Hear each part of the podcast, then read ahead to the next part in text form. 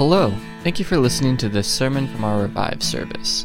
We hope it helps you learn more about God and allow you to grow closer to Him and in your faith. Well, good morning.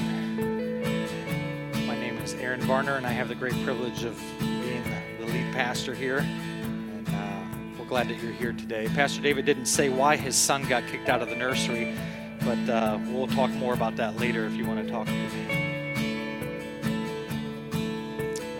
Really are excited to meet and gather and proclaim the name of Jesus together. If you would, take your Bibles with me and turn to the book of Romans.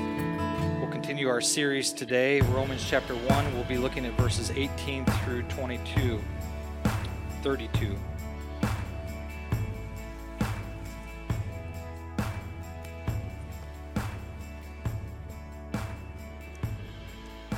For those of you who weren't able to make it on Friday, hopefully we recorded that and we'll have that available for you.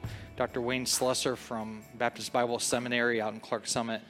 Um, Dr. Wayne and his wife Missy were our guests, and Dr. Wayne just did an excellent job of walking us through 2nd and 3rd John.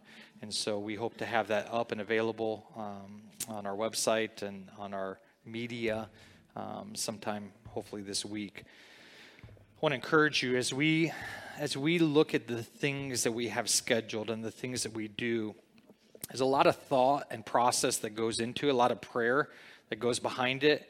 And so uh, I just want you to encourage you to continue to uh, be diligent. And that's one of the things we saw in 2nd and 3rd John to be purposeful, to be diligent in seeking the truth. And we're going to see that this morning in our text this morning of why why seeing the truth, acknowledging the truth, living in the truth is so important. And I just want to encourage you there there are many opportunities for you to participate in the ministry here at West Hill. And we want you to be a part of that. We don't want you to be standing on the sidelines. We want you to be in the game with us. And we know that being in the game looks different for everybody, all right? But but don't don't give me the excuses that you're too old or that you don't have enough uh, knowledge or that's not your gift. I don't want to hear those excuses. I love you. I care about you, all right? I don't want those because ultimately, are you going to use those excuses as you stand before the living God one day? Okay? And that's, that's not to chastise anybody. All I'm here to say is to encourage you. As your pastor, uh, there is a lot of thought and purpose and reason behind why we do what we're doing, why we give you the ministries that we're giving you. That's why we, we have the, the outreaches that we have. That's why we have all kinds of different things. And it's not just to do them so we stay busy, each one of them serve a purpose. And that purpose is ultimately that we would honor God as we share the gospel of Jesus Christ and as we connect you with God and with others, we want to help you to grow and we want to serve those who are in need. That's why West Hill exists. That's why God's put us here. And so please take note if you don't get the weekly bulletin, please see us. Please write an email uh, to church at westhillbaptist.com. All right, let one of us know as staff. We want you to make sure that you're informed and that you know what's going on so that you can be praying for us and for the ministry, and also that you may participate too and be diligent in that. Excited to dig in the word this morning. Last week was a great introduction. I gave you 12 points, all right, about the gospel, and I'm sure you remember it, every one of them, right? And so today's your test. No, I'm just teasing. It's not a test, okay? Today, I'm actually not going to give you any points. All right. There's going to be some statements I'm going to make. There's going to be some things that I bring out for us to understand. But it really uh, comes down to this whole idea of God revealing. Okay. And there's righteousness revealed that we saw in verses 16 and 17. And then we're going to see the wrath of God revealed. And so before we dig into the word, will you pray with me? Lord, thank you for the opportunity to open up your word this morning. I pray that as we study it, as we read it, as we dig into it, Lord, that you would just bring us into that, that closeness with your spirit and, and that you would do a mighty work uh, through your word this morning. Um, it's easy to sit here and be distracted, Lord, with life, with things that are important, things that have gone on, things that are coming up, things that are weighing heavy on us and our minds and our heart. Lord, we, we entrust those things to you now. We hand those to you, knowing that your burden is easy. Your, your oh, um, the, the yoke that is around our necks is light. You don't want us to carry that. And so we give that to you, Lord. And so we ask that you would help us to be able to be not only hearers now of your word, but then to be doers of it, that we would live it out and proclaim the truth as we live our lives. So bless us as we meet and as we have this time together. We pray this in the name of Jesus. Amen.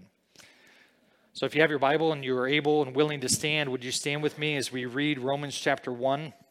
We're going to read Romans 1 and we'll start in verse 18 and read through the end of the chapter. Romans chapter 1, verse 18. For the wrath of God is revealed from heaven against all ungodliness and unrighteousness of men, who by their unrighteousness suppress the truth. For what can be known about God is plain to them, because God has shown it to them. For his invisible attributes, namely his eternal power and divine nature, have been clearly perceived ever since the creation of the world in the things that have been made.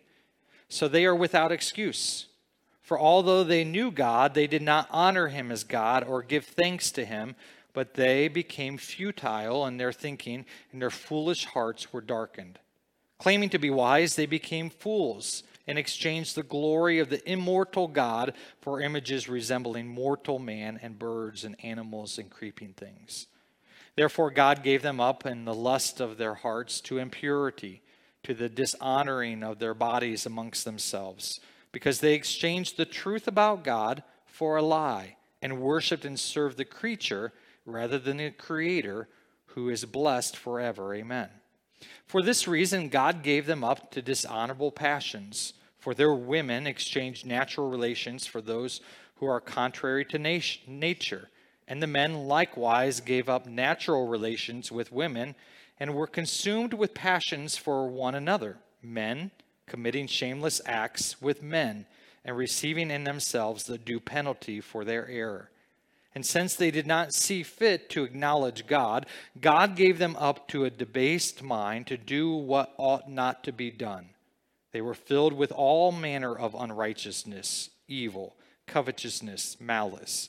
They are full of envy, murder, strife, deceit, mal- maliciousness. They are gossips, slanderers, haters of God, insolent, haughty, boastful, inventors of evil, disobedient to parents, foolish, faithless, heartless, ruthless.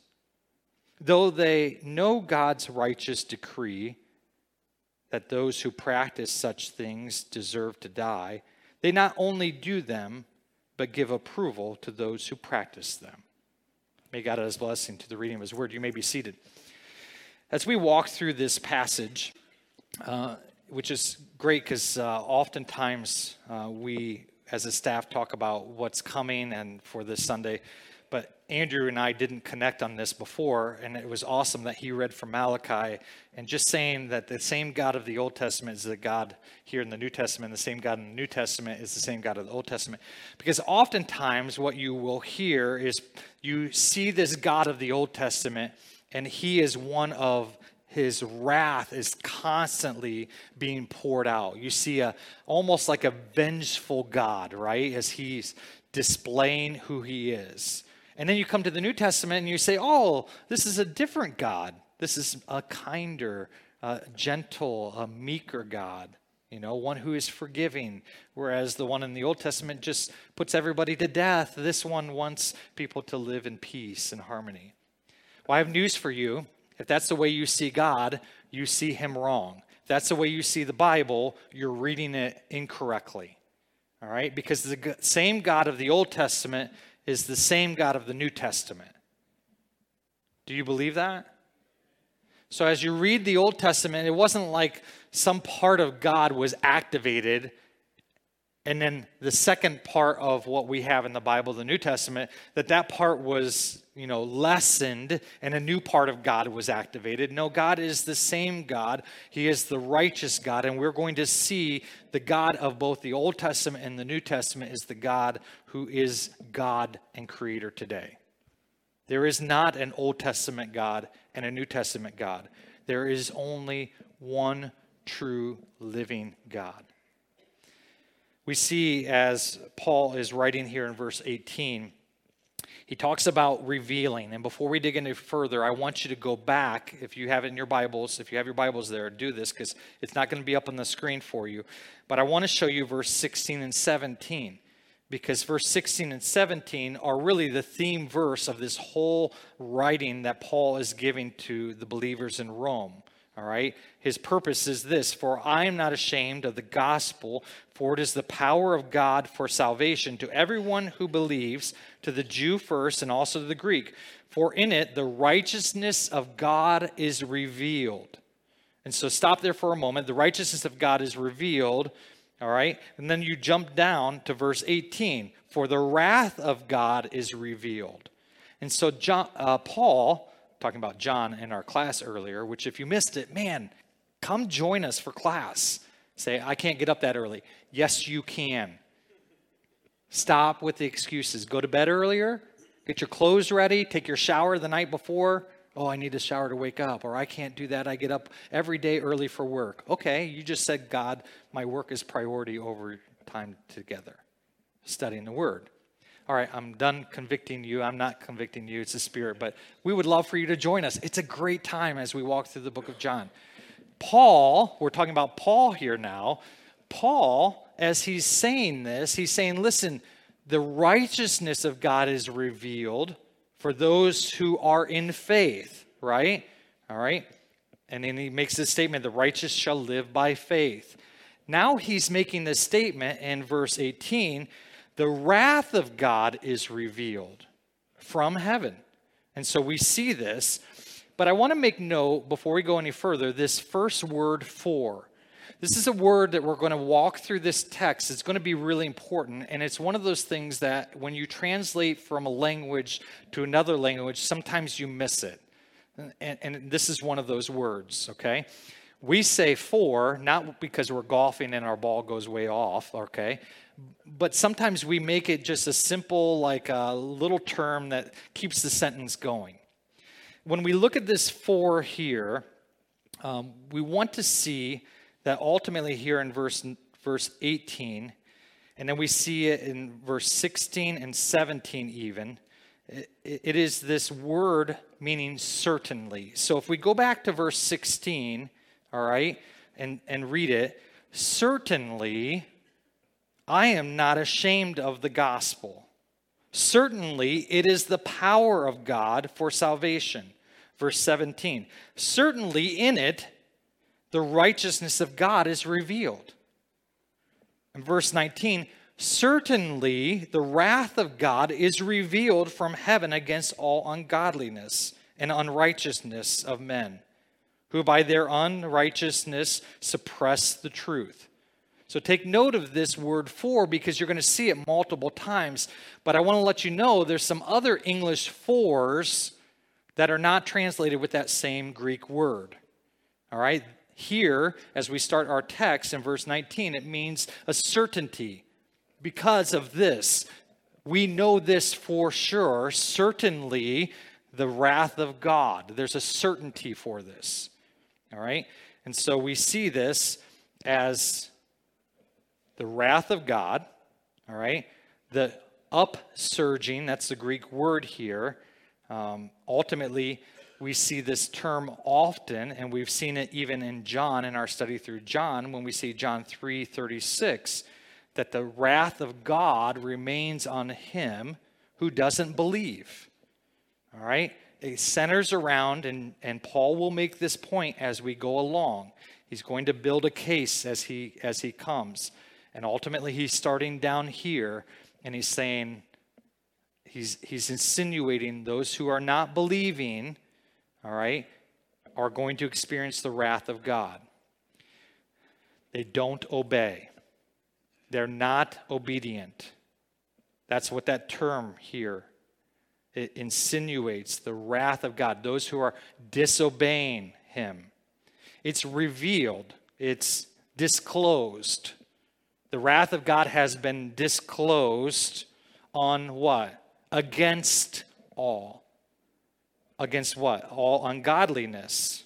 It's the lack of reverence, is the Greek word here, and unrighteousness. The lack of doing what is just.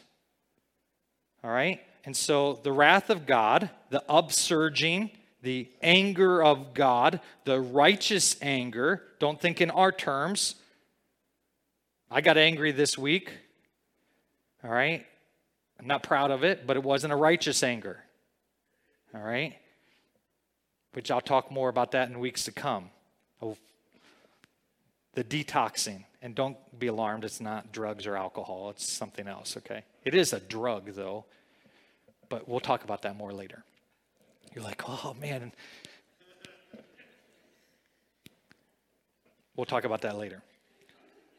The righteous anger of God being revealed against all these things that are contrary to who He is. Because they don't have respect, there's not a reverence. Who by their unrighteousness suppress the truth. They hinder, they prevent it. This is a very strong word, meaning that they hold fast to. It's a restraining. They are purposefully, this isn't like a, a, a passive term here. This is actually a very aggressive term that the unrighteousness suppresses the truth, they restrain it. And then he comes to verse 19 here.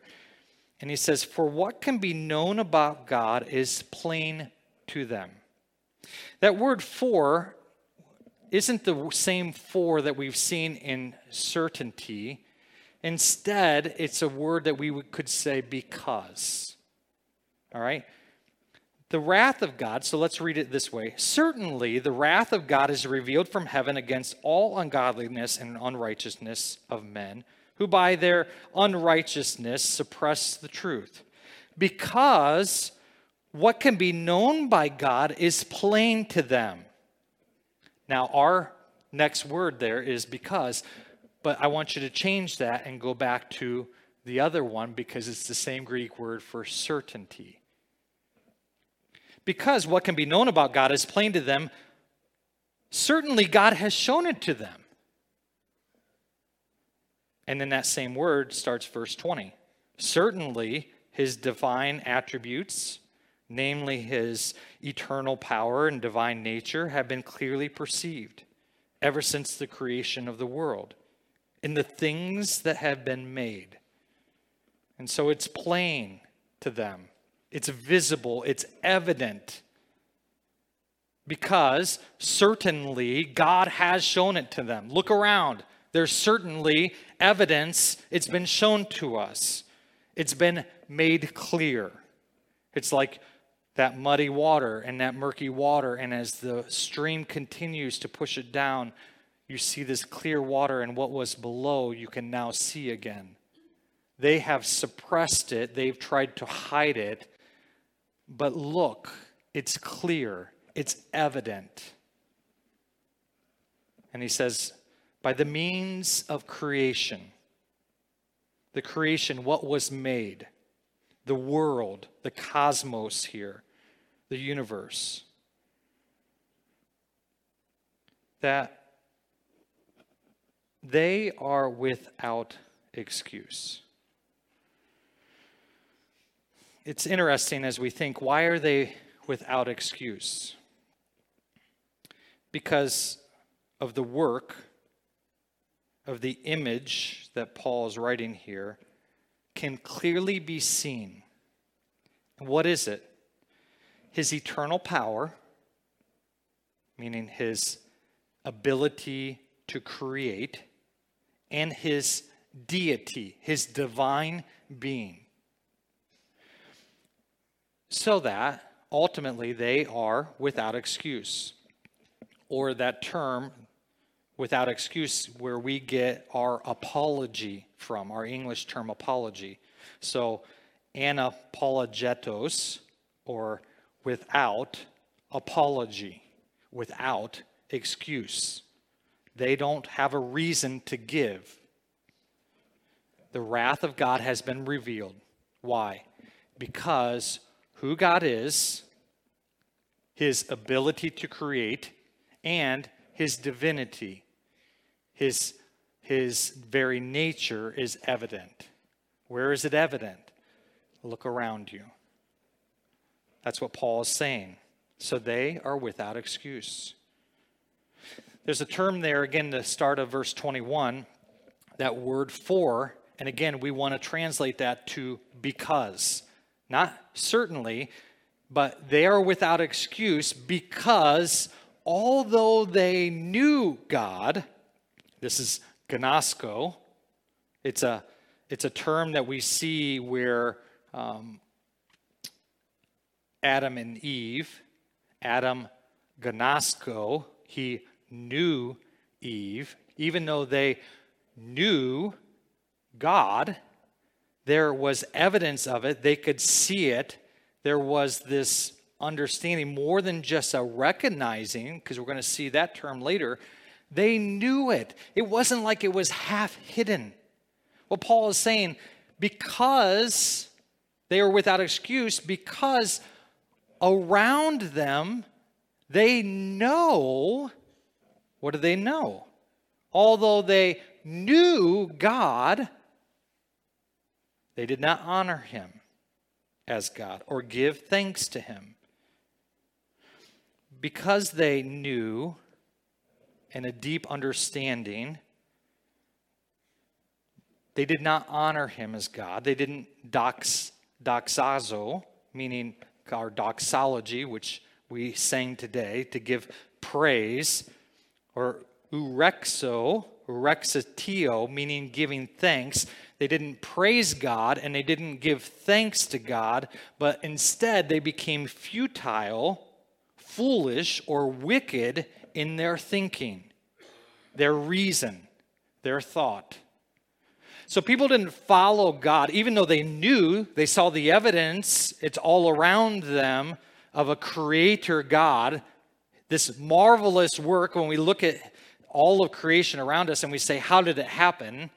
There's evidence that there is one who created it.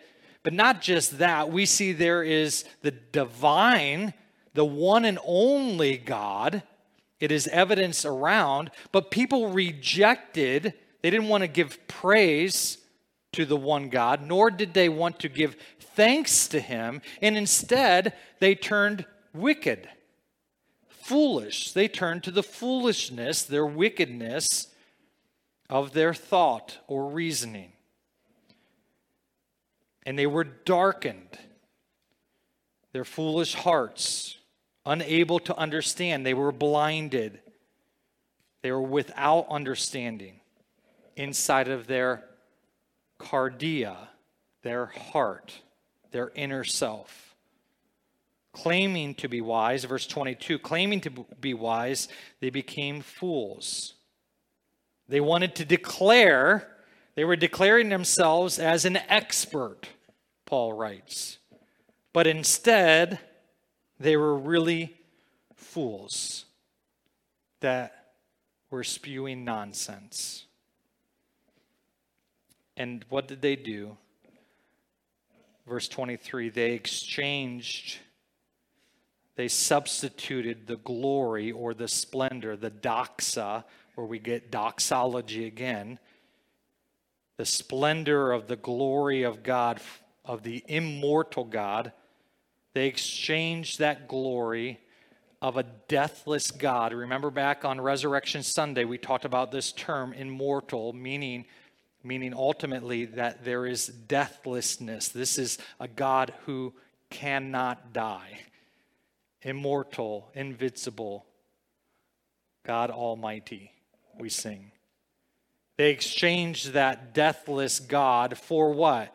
Images or likenesses, the forms, the appearance of death men, essentially, is what Paul is writing. You're going to take a God who is not capable of dying, and they're exchanging it for images of a man who dies, of a man who will not live, and also for birds, for the term here is four footed animals, and for reptiles. I knew I didn't like snakes. Verse 24 Therefore, God gave them up. He handed them over. He allowed them in the lust of their hearts.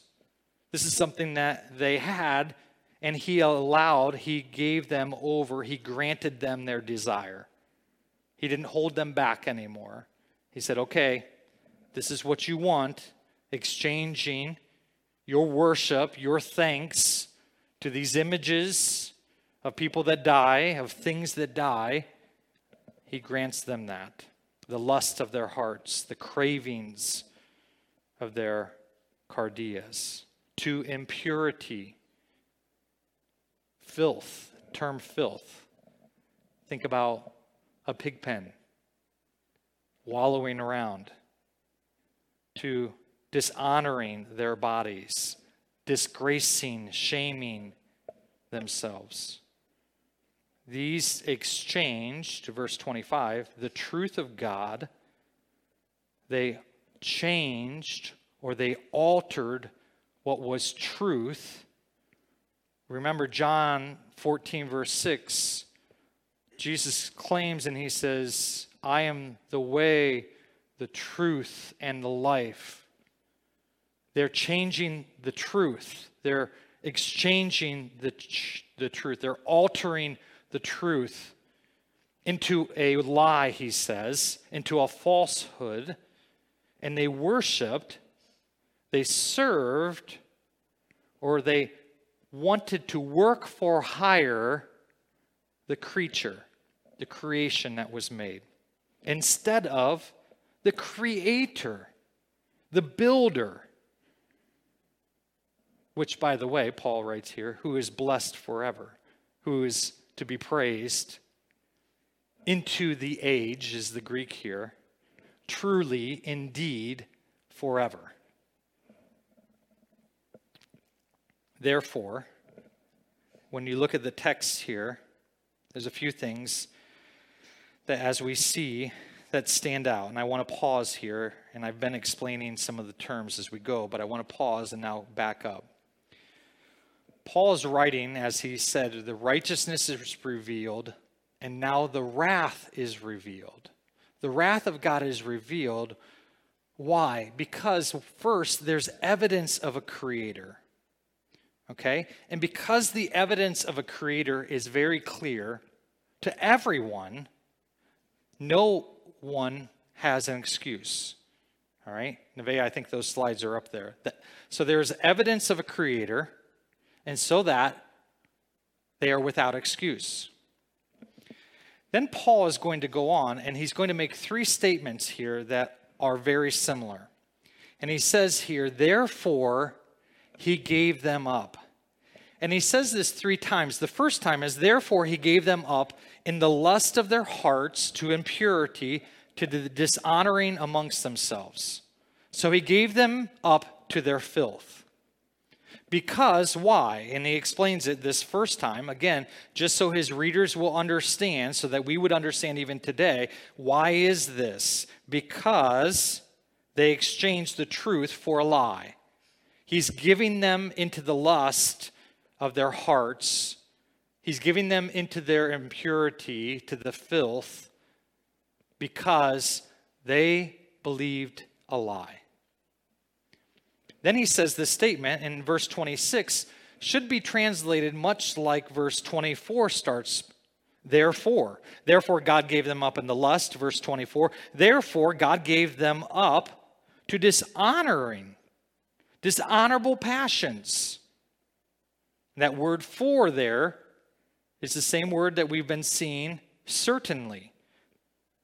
God gave them up to dishonorable passions, certainly their women exchanged natural relations for those that are contrary to nature. And men likewise gave up natural relations with women and were consumed with passions for one another.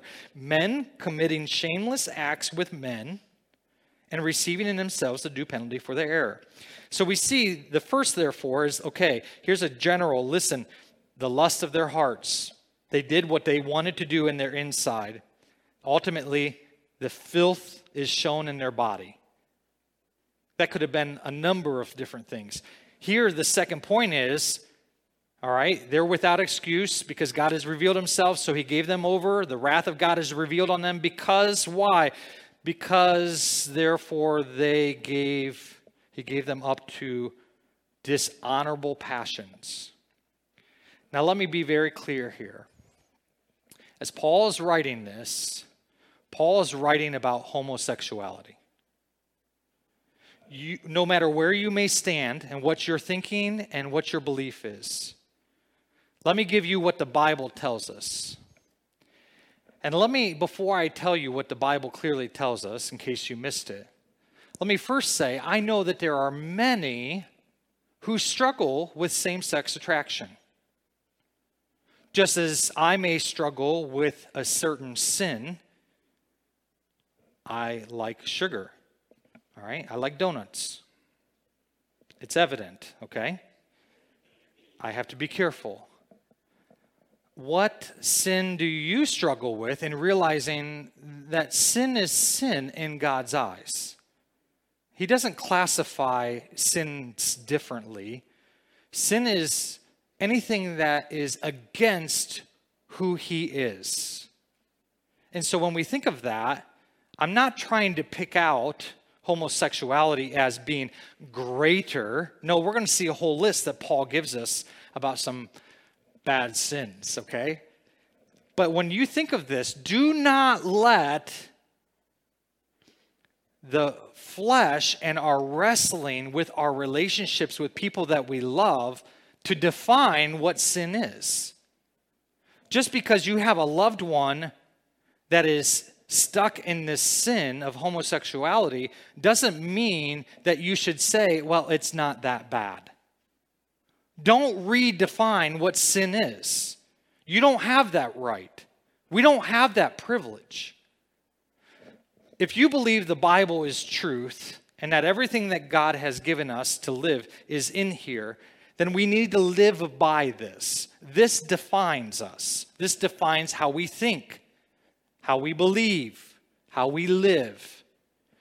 Paul is writing and saying the people who rejected who God was, the evidence is all around them.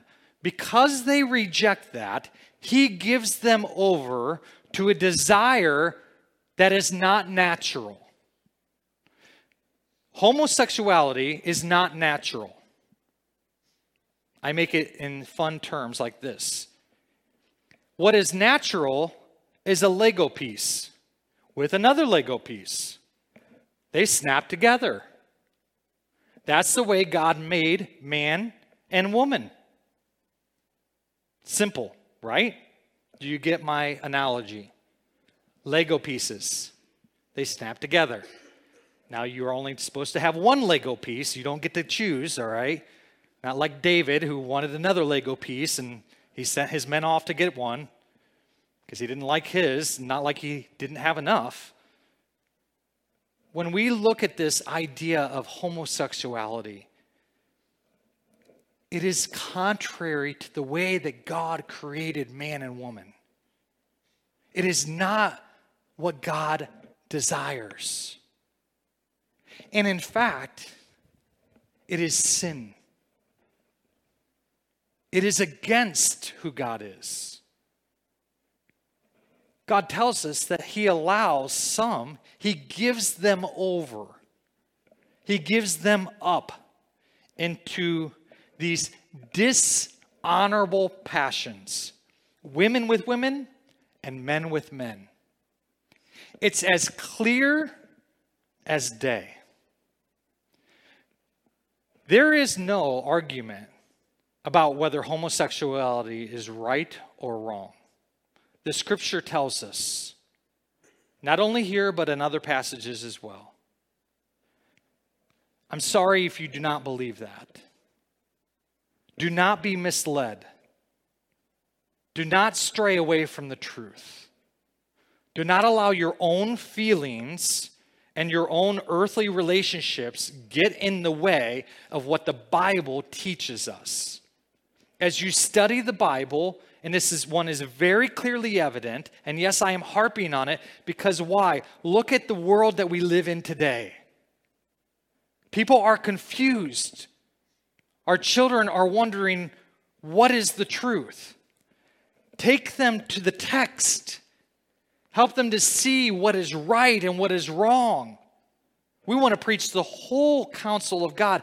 And in that, that doesn't mean we don't help those who are struggling and come alongside of them and encourage them.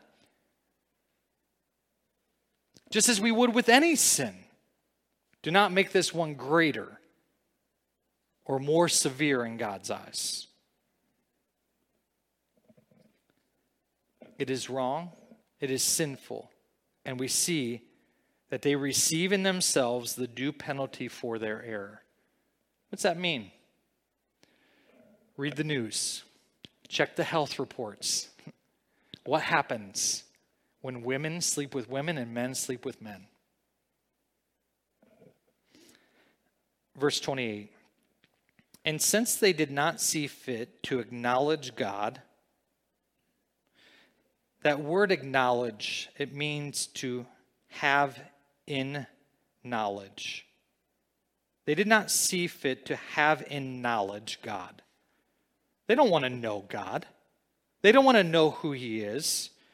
God gave them up to a debased mind to do what ought not to be done because they didn't want to go know God's thoughts on things. He gave them over to that kind of thinking. You say, well, how did people get to that place? Because they were led astray by a lie. Thus, what we talked about in 2nd and 3rd John, we've got to always keep the truth in front of us. We always need to keep coming back to the Bible and knowing what the truth is. Because all around us, the truth is being attacked. Don't be surprised when the truth is attacked we have an adversary. He's called the devil, and he is seeking who he may devour.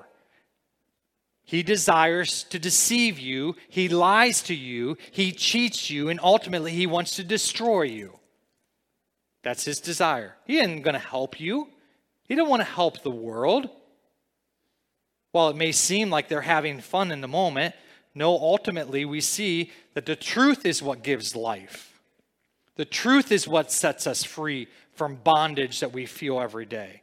And some of you are living life today believing the lies.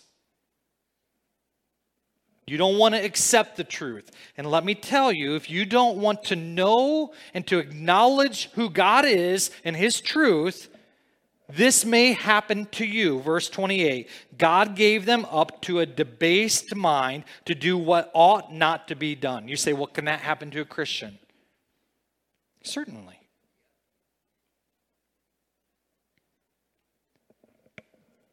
It starts, I believe, with unbelievers, and all of a sudden they pull us in. We live in a world that is not going to help you grow in your faith. Every day you wake up, there is a world that is darkened, it's full of sin. But we have a God who is greater and mightier. We have a God who is accessible that we get to come to. He says, Seek me and you will find me. But we try to live life on our own terms and in our own ways, doing the rat race, failing to acknowledge who God is, failing to seek after him, failing to know and to study and keep learning his truth. Thus, why we shouldn't be surprised when people fall away.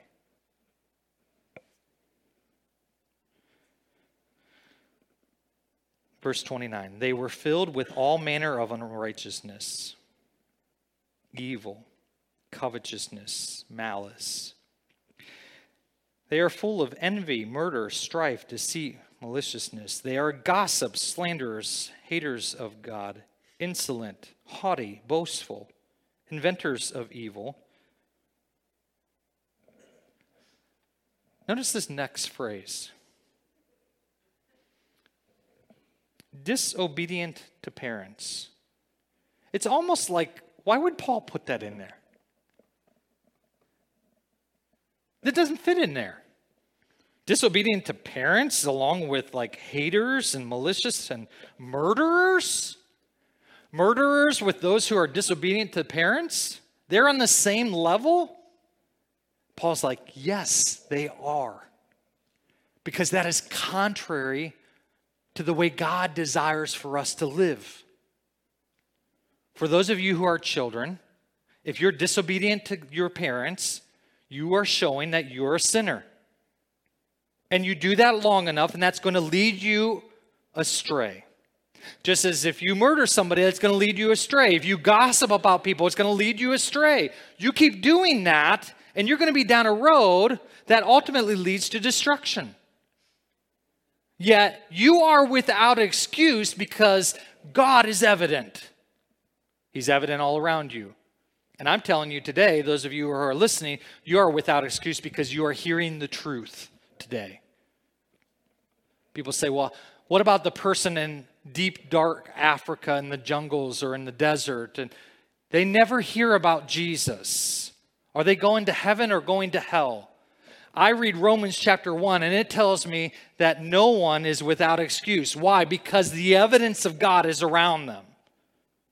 And I believe that if that person is in the deep, dark jungles and they never hear the gospel of Jesus Christ, that God is powerful enough to reveal himself to them. If they cry out and say, God, I, I believe that there is a God who created all of this, this is amazing as I look at this. There must be a God. Would you reveal yourself to me? I believe that God is powerful enough to reveal himself to them. Do you?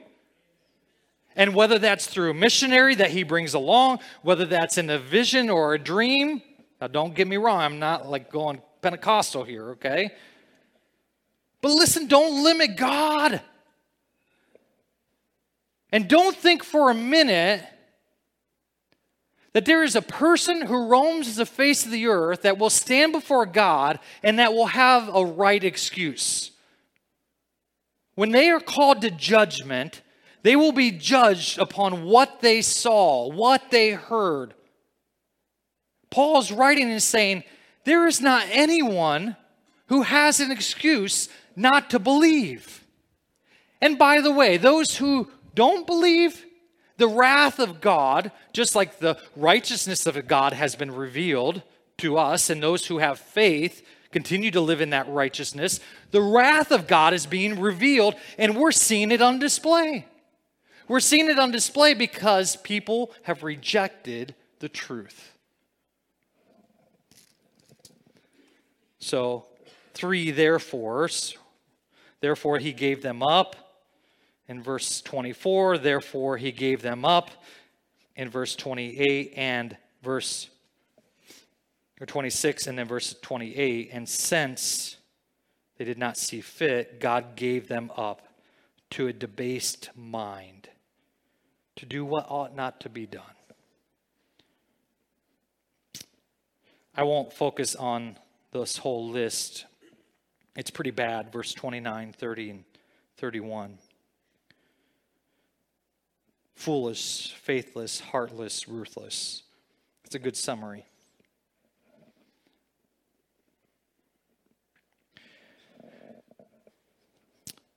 Verse 32 though they know God's righteous decree.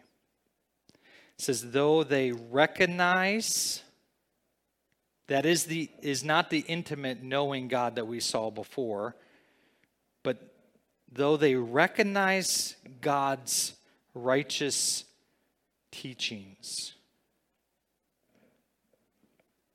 that those who practice these things deserve to die even though they know that, they not only do them, but they give approval to those who practice them. When you think about your life, where are you today? Are you recognizing God's righteous decree? Do you know what God has said? Have you listened to what He has told us? is it apparent to you that all around us there's evidence of a true and living God, a creator who created it all? Stop and ponder that and think about that.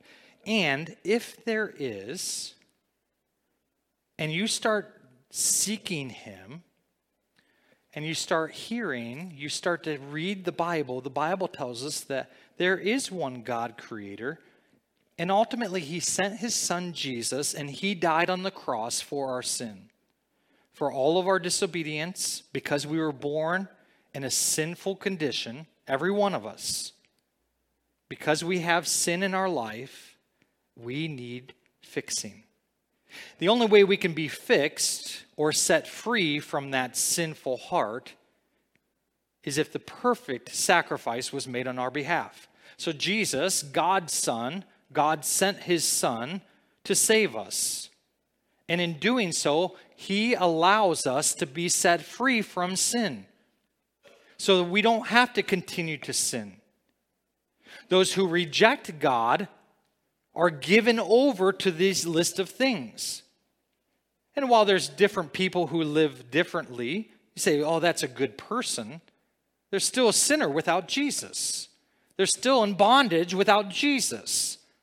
They're going to still spend eternity in hell without Jesus. I don't say that. The Bible tells us that. Don't pick and choose what you want to be truth. The truth here says that I must choose.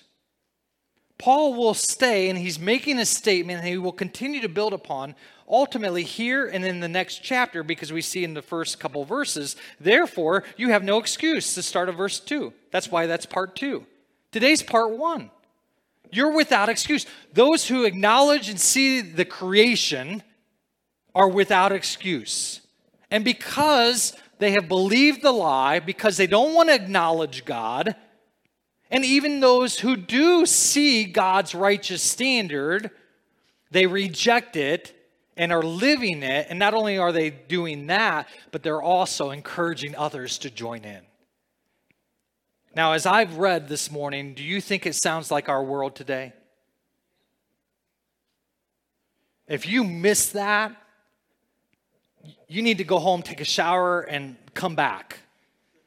And we need to talk. Guys, our world is filled with it. Thus, why the gospel for us is so important to be lived out. And Paul's going to make that case over and over again as we get further into this letter.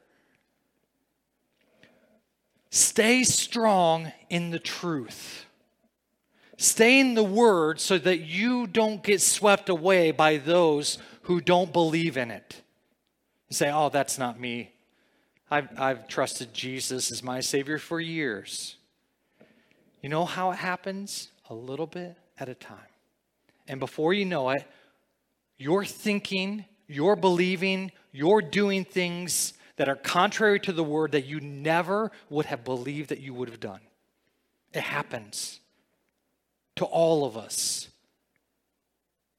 That's why when we see people who, who get up and preach the word, and, and we admire and we look to these pastors, and they're just human like anybody else, but then they fall in, in immorality and, and, and they, they cheat on their wife or, or, or they lie or they, they, they steal money because they're in such need how does that happen? It doesn't happen just one time, it happens through a course of time because their intimate relationship with God has been stopped, it's been hindered. And so for us, listen, take heed to the warning here. Look what happens. It's devastating. It leads to death and destruction. Don't go that way. Hold on cling to the truth. Not because we live in legalism. I don't have to wear a tie every Sunday to be righteous. I can bring God my best if I wear a pair of jeans or if I wear a three piece suit. It's not the condition of the external, it's the condition of my heart. And you come, hopefully, each Sunday, coming to worship God, coming to praise His name, which people here in our text, they weren't willing to sing the doxology. They weren't willing to praise Him, nor were they willing to thank Him. So, what should be the evidence of our continuing in the truth? Praising God and thanking Him we look at the truth, the truth says, I deserve eternal punishment away from God forever in a real place called hell. But God has set me free from sin because of the blood of Jesus Christ. When I place my faith and trust in Him, He gives me life eternal. And because of that, I am God's child. That truth is overwhelming to me, and I can't help but to say, Thank you, God. Thank you. Thank you. You would save me from a world out of all these people, you would reveal your truth to me? And at times we feel guilty. But Romans 1 tells us don't feel guilty about it. Praise Him, thank Him, because all these people over here, they're without excuse. So, why should we live our lives of faith? Because they need to see evidence that it is truth. Because as they're mired in all this filth, they need to see people who really love Jesus, people who are really living their faith, the evidence of what that looks like. And yet, a lot of times we don't look any different from them. We see how close we can get to that line. See, what show can I watch? What music can I listen to? What joke can I tell that's right on the edge? Seek righteousness, not because it's a list of rules. We don't need any list of rules. We need the truth, and we need to live out the truth as we love God and we do what His will is. Will you pray with me, Lord? Thank you for your goodness. We want to give you praise. We want to give you thanks because you are worthy, because you are righteous. You tell us that the righteousness of God is revealed for those who are in faith, beginning and ending in faith. The righteous shall live by faith, and yet we see now this contrast of the wrath of God. It's the righteous wrath because you are just and because you are perfect. You desire for all men to come and follow you, but there are those who reject you. They live ungodly lives, they pursue unrighteousness. Thus, they push down they change the truth. Lord, we need to be on guard. Lord, would you help us as your followers, Lord, to know your word and to know your truth so well that we can pick out what is truth and what is not. And I pray that you would help us not to waver from it. Because as people walk away from the truth, there are times as your wrath is being poured out, you allow man, you give them over to these desires that are not natural, that are not from you. They don't produce life, it's not for our good. And yet, Lord, you tell us you desire good for us. In fact, you allow all things to transpire in our lives for our good to those who love you, to those who are called according to your name. We can see all the things that happen in our lives as good because you're in control and we can trust you. We follow you. But for those who don't follow you, they're not given that same hope. Lord, for those who have never accepted Jesus Christ as their Lord and Savior, I pray that today, right now in this moment, they would turn from their filth. We've all been there. We've all been guilty of sin against you. There's nobody better than anybody else here that sits this morning. But if you've never given your heart to Jesus, today you need to do that. Today you can start to have the life that God desires for you the life that produces hope and peace and joy and love. Would you claim Jesus as your Savior today? To ask Him to forgive you of your sin and to come into your heart and to be your God? Your God that you will follow, that you will love, that you will obey? Maybe you've accepted Jesus Christ as your Lord and Savior, and this morning you sit here having given in to some things that are not the truth, and you know it. The Spirit is convicting you this morning. I want to encourage you. Would you turn from that sin? As John tells us, would you confess it? Name it by its name.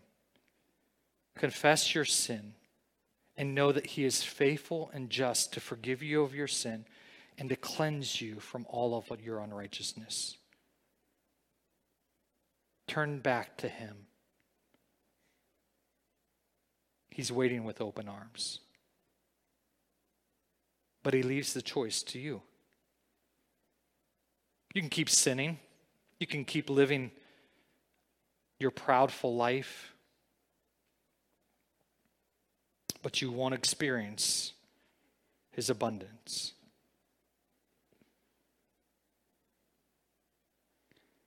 Lord, help us.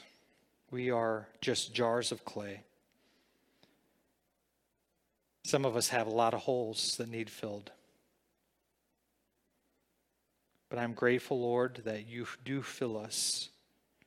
And in fact, we can overflow of your goodness because of your grace and your mercy. May we walk with you in faith this week. Help us as we make choices and decisions. Help us in our priorities to place you first. Not only just above sin, but above ourselves. We do love you, Lord, and we desire to continue to see your blessing upon us. Help us to walk faithfully with you calling out what is untrue. But we speak truth in love, knowing that it, were it not for your grace, were it not for your mercy, we would be in those same conditions that we see many of in, of in the world today. Help us to be serious about the truth. Help us to live it this day this week and the days ahead. We pray this in the name of our Savior, Jesus the Christ, the Messiah. Amen. May God bless you.